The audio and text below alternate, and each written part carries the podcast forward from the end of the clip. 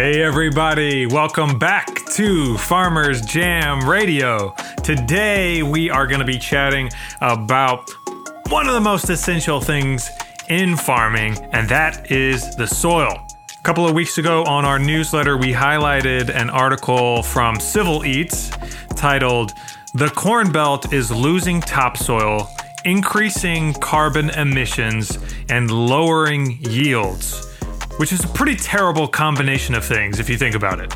One of the professors quoted in the article was Professor Bruno Basso from Michigan State University. Now, I know that topsoil might not be everybody's favorite subject, but trust me, if you bring up topsoil to a farmer, their ears are gonna perk up. You might have also heard about the importance of topsoil as it relates to climate change. But the truth is that topsoil is really critically important for a whole number of things. There is a lot of evidence, as Professor Basso states, that the healthier the soil, the healthier the entire population. And while topsoil is a complex topic, at the end of this podcast episode, I hope that you'll understand this topic on a very basic level and totally understand why it's so important for farmers, why it's so important for our environment, and why it's so important for our health. So without further ado, here's our interview with Professor Basso. My name is James Carr, the host of Farmers Jam Radio and the creator of Farmers Jam. Thanks again for tuning in. I'll catch you on the other side.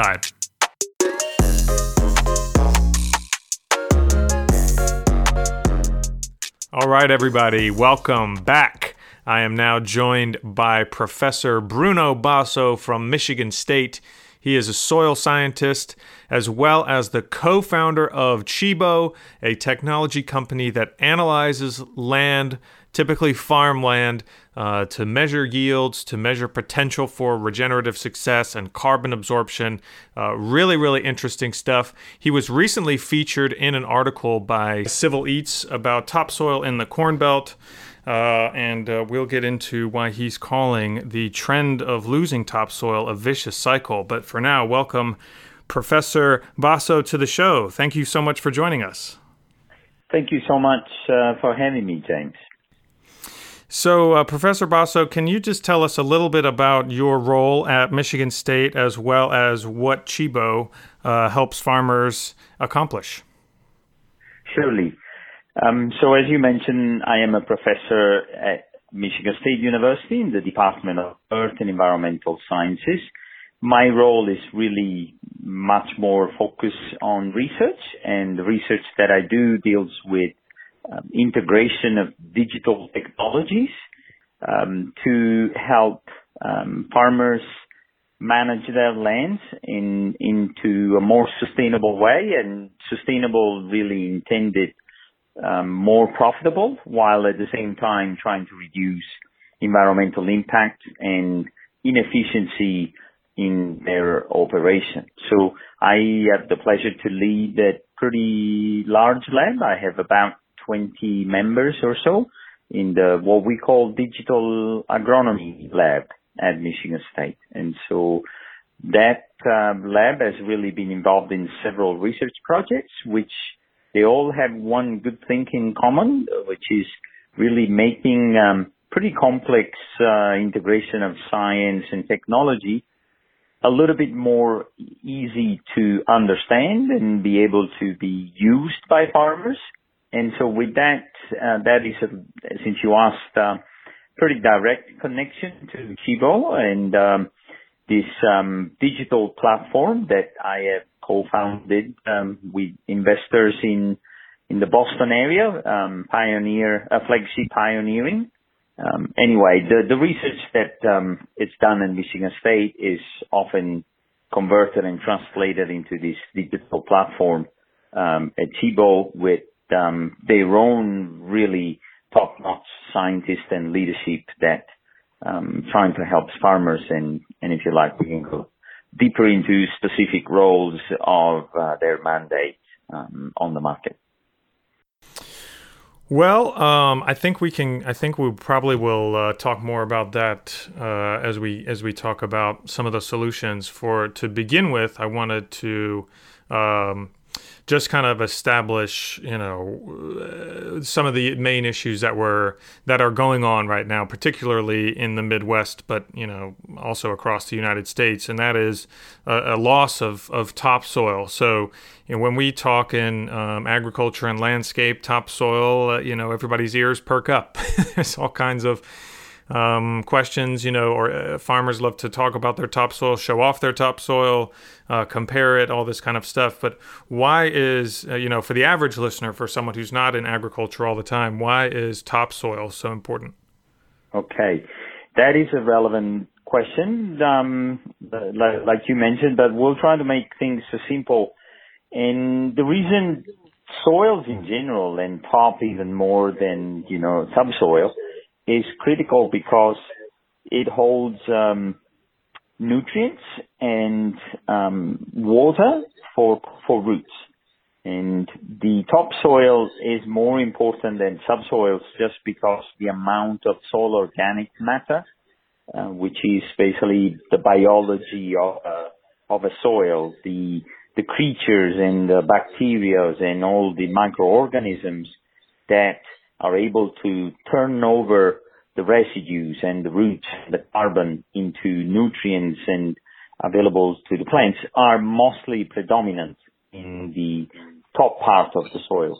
And so, as you have you seen it, I mean, and, and it's pretty much across the board that um, it takes very long time to form soil, to form, you know, new soil by definition, you know, but it takes very few seconds or minutes to lose um, a topsoil as a result of a poor management.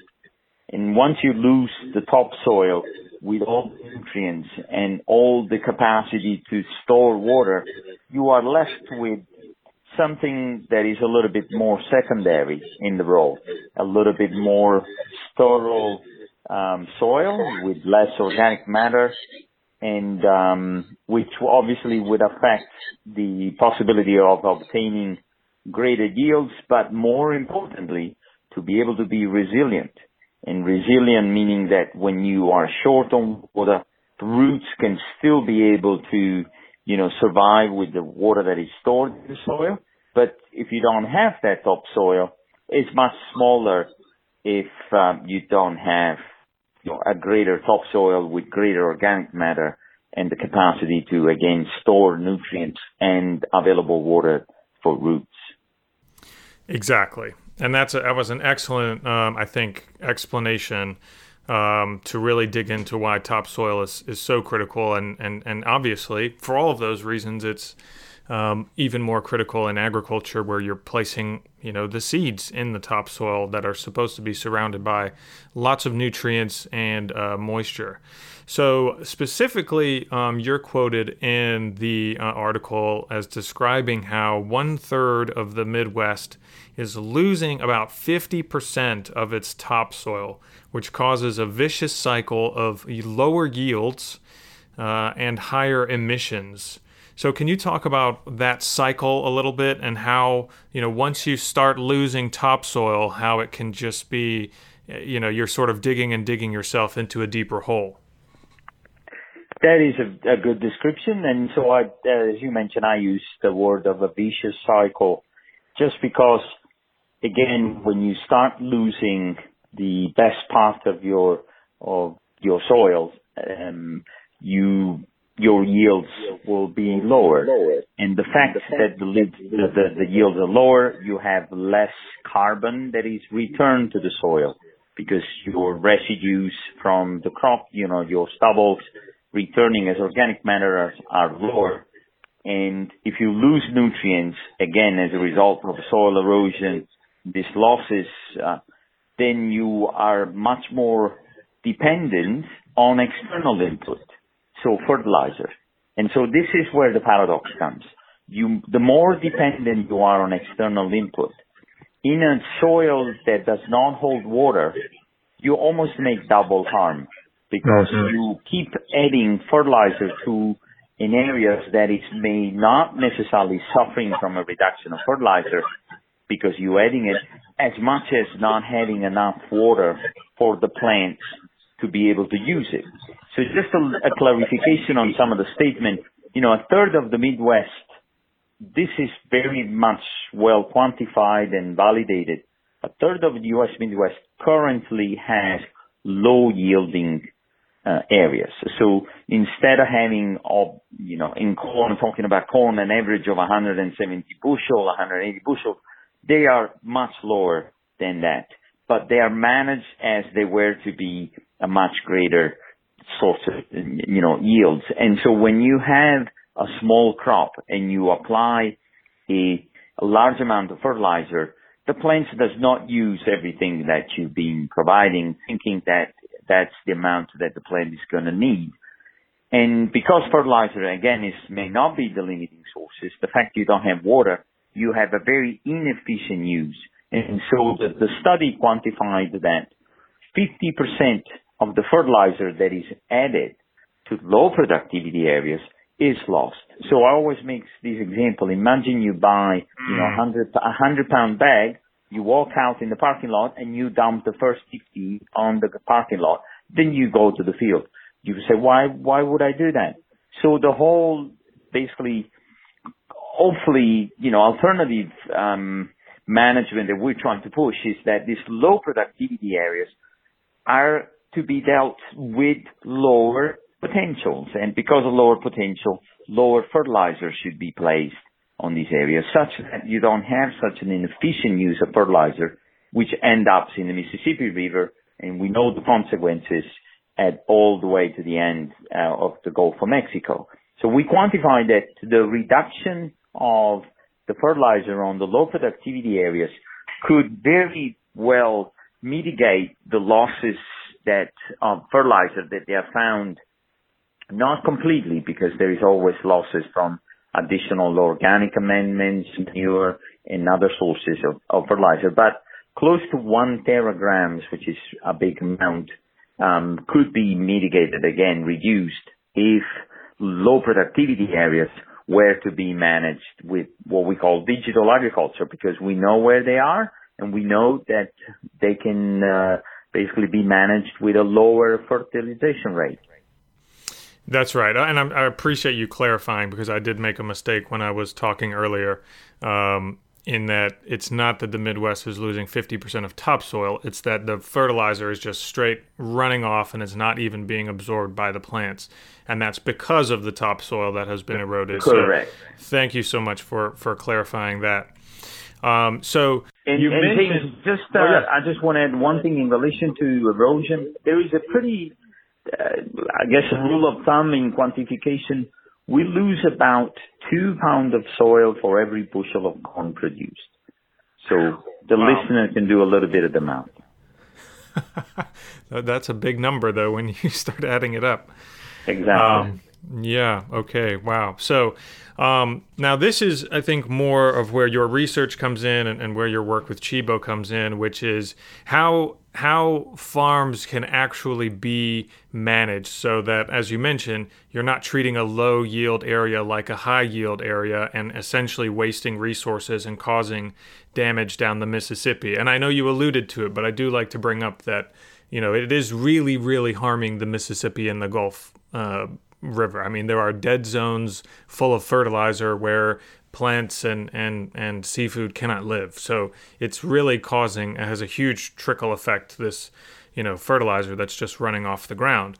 Um, but you talk about managing farms at, at a landscape scale. And to me, it sounds, you know, a lot like what we see, what, what what we work with here at Farmers Jam, which is smaller scale, more polyculture farms, where you're, you know, you doing di- different varieties, different species that can not only improve the soil but uh, cause you to use less inputs. I'm wondering if, if that if that is true for you, but if you can generally explain, you know, what it means to sort of manage farms at a landscape scale.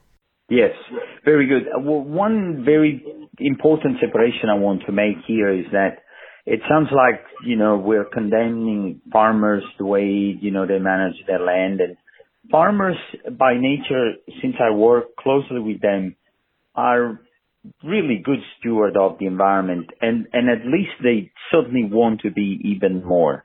There is, a, there is an approach that naturally, because their stake is always at risk. You know, some enterprise like agriculture that depends so much on on climate, on Mother Nature, they, by nature, they have to hope, hope that they manage for the best possible season, that the best year is coming. One other things that I've observed that farmers, unfortunately, have a short memory, which means in terms of the risk. So they say, oh, last year was a dry year. It's going to be a dry year again. And they will basically trying to do anything possible to avoid.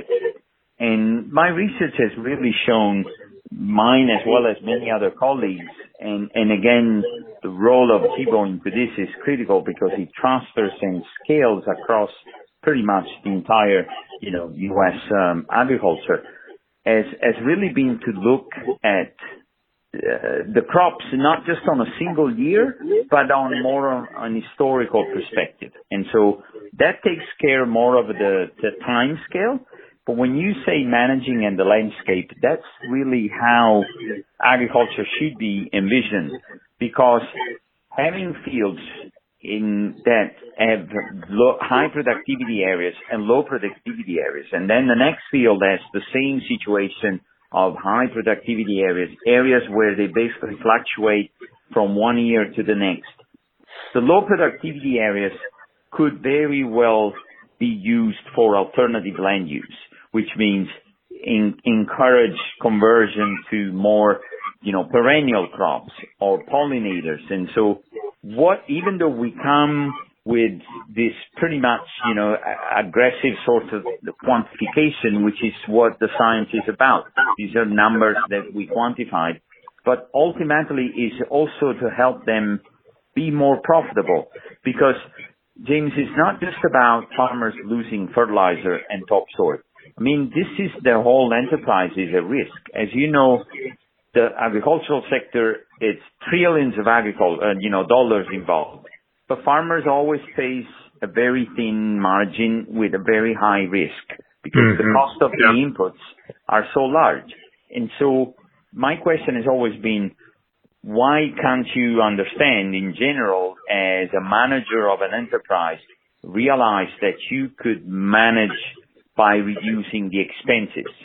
And unfortunately, that doesn't come natural, but it is much, much more now that farmers are more convinced that, you know, the low productivity areas could be managed with digital agriculture or could have perennial, you know, crops or pollinators. And so recently I have a research project from the national, the N R C S, which encouraged farmers to allocate these low productivity areas to conservation. And there is also an initiative uh, at the government level. It's called thirty thirty, or actually it just changed name. It's called Beautiful America. And that by twenty thirty, thirty percent of the land in the U S has to be allocated to conservation of resources. And so agriculture is right in the middle of this. Farmers face this greater risk. And so what are the really help them the decision? And that's when Chibo comes in. Chibo comes in by creating this digital platform that quantifies the regenerative potential, because there are solutions to this. You had a very good example, and I was pleased to hear that most uh, the farmers really deal with diverse ecosystems and, you know, different crops. This is ideally what even mainstream agriculture should look like, you know, mm-hmm. more diverse rotations, more, you know, integrated agriculture, biodiversity, perennials, possibly bringing livestock back, you know, on the farm to release, which is by definition what is goes under this big umbrella of regenerative. And so if you think that in a nutshell is managing a larger area, the farm enterprise and the landscape, by accounting, you know, hilltops and depression and how they repeated over space, you managing the landscape rather than a small pixel. You you managing, if you lose water from one area and goes to another, can you take a strategic approach by, you know, using crops that will need or will do better or will use more efficiently the water where it's available, and plant crops where they have greater rooting depth or you know, better coverage of the topsoil, so you don't lose as much as, you know, the, the topsoil for soil erosion. So all these strategies are, I realize, are difficult for farmers to put all these puzzles, you know, the pieces of this puzzle together. But it's certainly coming together, and thanks to, again, both technologies, the possibility of having geospatial, you know, possibility of, you, ma- you must have heard the, you know, the latest uh, um, completely autonomous tractor that can drive. Yes. So all these all these pieces are coming together, and eventually I'm optimistic that agriculture will continue to be much more a solution than a problem, um, both to the climate crisis or to the possibility of producing food. Production of food has actually increased over the last, you know, ten, fifteen years, thanks to all this improvement in management, genetic, um, you know, improvements, and, and farmers becoming even more sensitive to uh, the environment and the community uh, requests, the transparency that is kind of demanded on their side. So sustainability is becoming certainly a, a, a new term that they start suddenly being exposed much more, and that they're trying to make also part of their own, uh, you know, portfolio. Yes. And I think, you know, as you mentioned, there's a lot of pressure on farmers to balance so many different things at once while, you know, needing to, to turn a profit in a, in a high risk sector. And um, I think a lot of farmers sort of see, you know, the environmentalism and the, the climate change, at least initially, was, oh, now you're asking me to do even more. And, uh, you know, how am I supposed to do this and that and that? Um, but I think, as you've mentioned, over time, there have been a number of success stories. Um, do you think that that is creating a, tri- a trickle-down effect? Or I guess what I'm asking is, how do we How do we get to the vision that you just described? You know, what kind of, maybe is it support from U S D A? I mean, how how how do you get more farmers on board? That is a very good question, and it's a question that is common across, you know, the sector.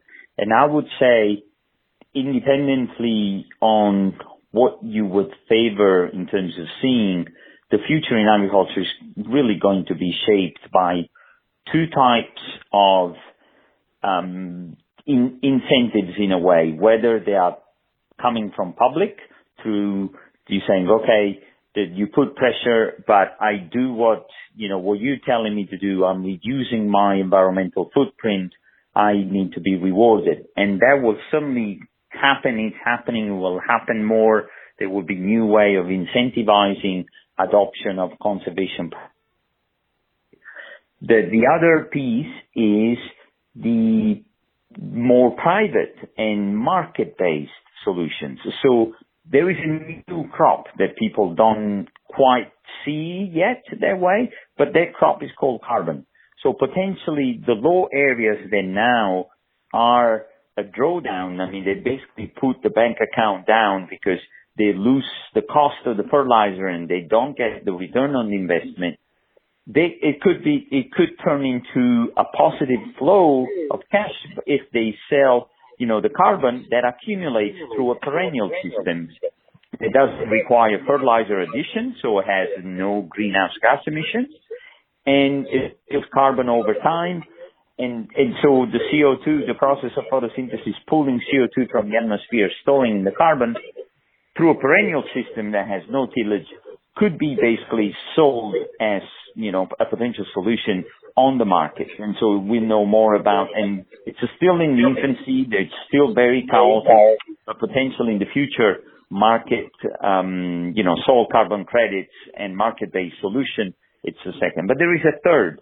And a third is much more from the consumer packaged goods, you know, basically the food systems, the food companies that demand more sustainability. They say, oh, I'm going to choose you over someone else that continues to do deep tillage and erosion comes and takes all, you know, these soils and from water and, uh, again, wind erosion, you lose all that. You just indirectly, you will eventually be forced to be become part of a solution through better contracts, you know, longer-term solutions where you say, ooh, I just signed a contract with new C P Gs that will be, they will be buying, you know, my food because I produce them in the most sustainable way. And so there are opportunities, because when when there is a demand, the supply adjusts it somehow, because it, it, it, that's basically how it works. And whether it's local or comes, so the farmers will understand that they want to be competitive, they will need that.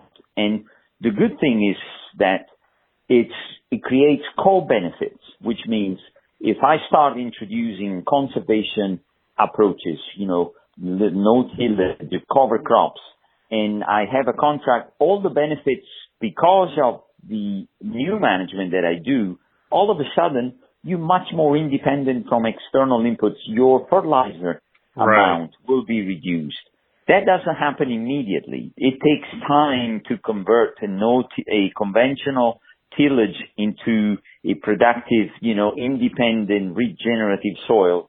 And so in the meantime, any type of incentives, whether it's a market or if, uh, you know, um, national government-based uh, incentives, policies, insurance, or again, um, uh, better contracts will make that happen. Now, how that is going to shape, I think it could be a potential of a combination of the all three. Uh, but the carbon credits, it's certainly something that is happening. There are several companies starting to selling really rigid, quantified, you know, uh, carbon uh, credits, despite the very large uncertainties, both in measurements and modeling. But we're all getting better at quantifying the real measurements through target sampling and improving geo- by geochemical models. And so the scalability of the whole regenerative agriculture is really coming together in the way that um, science has kind of predicted over the last few years. And, and again, obviously, you know, being the co-founder, I think Chibo plays a critical role here um, in making um, the technology available to farmers to, to evaluate the value of the land and the regenerative potential to be able to say, if I do something else, how much carbon will I store? You can't depend on experiments. And so you run a simulation system, highly validated simulation system that quantifies your return before you even change uh, that particular practice. Mm. Yeah, well, and that could that would be, uh, yeah, obviously uh, a critical part in, in, in any of the transition before you make the investment. I'm curious, just one quick question, one last question about, you know, you mentioned carbon as a, a crop. And is that, do you see that as sort of when you when you begin, um, let's say, you know, you, we're, we're focused on a, a low yield part of a farm. We turn it into a bunch of perennials. Um, you know, it's now a patch of perennials. You put in that work for, you know, three seasons, three, four years, what have you, and it's now starting to accumulate carbon. Is that something to where you're putting, you know, some, some significant upfront investment, but then is continuing to grow carbon time and time, over time, over time, that you can continue to sell as credits? Is that how that would work? That is correctly how it works. You have to get a, you know, you establish the crop, roots continue to, because if you think on an annual basis, especially, let's say, across the most uh, typical, you know, Corn Belt, over the winter, there is no perennial that will resist to the cold. So when the weather comes, they basically, you have a new reborn, you know, plant, switchgrass or native prairies, and, you know, they pull the C O two, they grow big during the summer, but the roots are perennial. I mean, the roots stay in there. They don't, you know, get removed, and they they get deeper and deeper. And so over every single year, you could potentially accumulate, you know, between three hundred kilograms to close to a ton uh, on each single acre without putting any inputs at all. And so when you start doing that, currently the carbon credit payment is still very low mm. in order to avoid what we call greenwashing, because carbon today, they, it can be purchased using the California cap and trade program at twenty dollars a ton if there is a rigid, you know, quantification of following the protocol. And so a oil company can offset their emission by buying this carbon as long as permanent and farmers don't till. But even then, they, they take a buffer. They put it aside in case something else will happen. to be returned. But the cost is so low in the range of fifteen to twenty dollars that it's still easy for companies to avoid a major overhaul in their own way of producing things. If the carbon credits would cost, uh, would pay farmer, let's say one hundred dollars a ton, then there would be a significant number of farmers moving into conservation practices. Mm. And so the one ton could become much larger because of, you know, greater areas and more uh, agriculture being fully green. I think farmers need to be, to be paid by the number of days their field is green. And the field should always be green and can be green from some perennial that they are green even during the winter. And so soil should always be covered, should not be, you know, left, you know, vulnerable to, to erosion. But if the price of the payment is higher, then it does two things. It rewards farmers by bringing this conservation and compensate the initial, you know, uh, cost, but also that some of these companies will say, well, we start, we better start doing something internally. In the meantime, we'll buy the carbon that on the long term will also solve, you know, our own problem. And so we won't be uh, kind of accused to allow for what is called greenwashing, because, you know, you basically continue to pollute and whatever you store, you just compensate because of the pollution that happens, absent, you know, happens in another sector. So, right, right. Um, I don't know if that's, you know, that was clear, but um, there's lots of, um, you know, future opportunities beyond selling the grains or, you know, selling the crops, because agriculture, first of all, I mean, it's so important that, you know, it's, it's what, what I say, eating is an agricultural act, and we need to continue to feed, you know, growing population.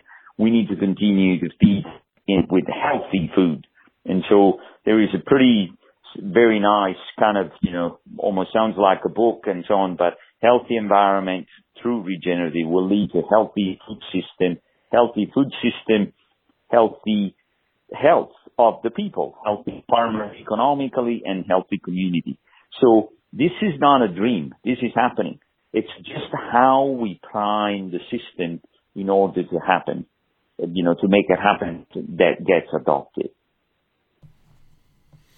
All right. Well, uh, I'm happy to leave it there. I, I, I, I love your um, optimism, and of course, I totally agree. Uh, you know, th- this is these are exactly the kind of conversations we want to have. Uh, just connecting agriculture to many of our critical issues we're facing today, whether that's climate change and healthcare. And I, you know, I'm right there with you that I think agriculture can and should be playing a leading role Um, in all of these discussions. So thank you so much for sharing uh, your insight with us and discussing topsoil and uh, giving us, a, you know, the lay of the land, no pun intended. Um, and uh, we appreciate uh, your work in, in helping farmers. That is fantastic. Thanks again for uh, you know, the call. And I was happy to be helpful uh, in such an important uh, you know, uh, sector like agriculture, and congratulations on for this. All right, great. Thank you so much. Thank you.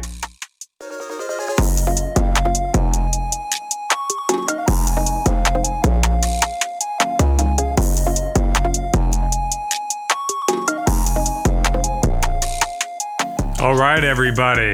Y'all learned something new today? Appreciate y'all sticking with us to the end. Did want to uh, thank Professor Basso for joining us and uh, really thoroughly but um, simply explaining such a complex topic. Uh, I really hope that y'all were able to understand the importance of topsoil. Uh, it is a nerdy conversation, maybe not the best thing to bring up at a dinner party, but super, super important. Also wanted to apologize to all of marine life, which I classified as seafood during uh, this interview. Uh, I was talking about fertilizer runoff in the Gulf, and yeah, just genuinely referred to all marine animals as seafood. So that probably reflects a bit of my consumer bias, but uh, yeah, just wanted to uh, apologize to marine life out there, but again, highlight how destructive fertilizer runoff is to the Mississippi. I mean, I'm telling you, there are dead zones the size of Connecticut in the Gulf because there are so much fertilizer where nothing can actually live. Okay, so enough about that. Thank you again for tuning in and for all your support with Farmers Jam. Farmers Jam Radio was created by Longleaf Media. It is hosted and produced by myself and Cam Christian with music by Nomad. If you want to stay connected with the world of Farmers Jam, head over to w w w dot the farmers jam dot com. We send out a weekly newsletter with ag news from around the world. We do focus a little bit on Georgia and Atlanta because that is our home and that is where we love. But you're going to get a sense for the world of agriculture.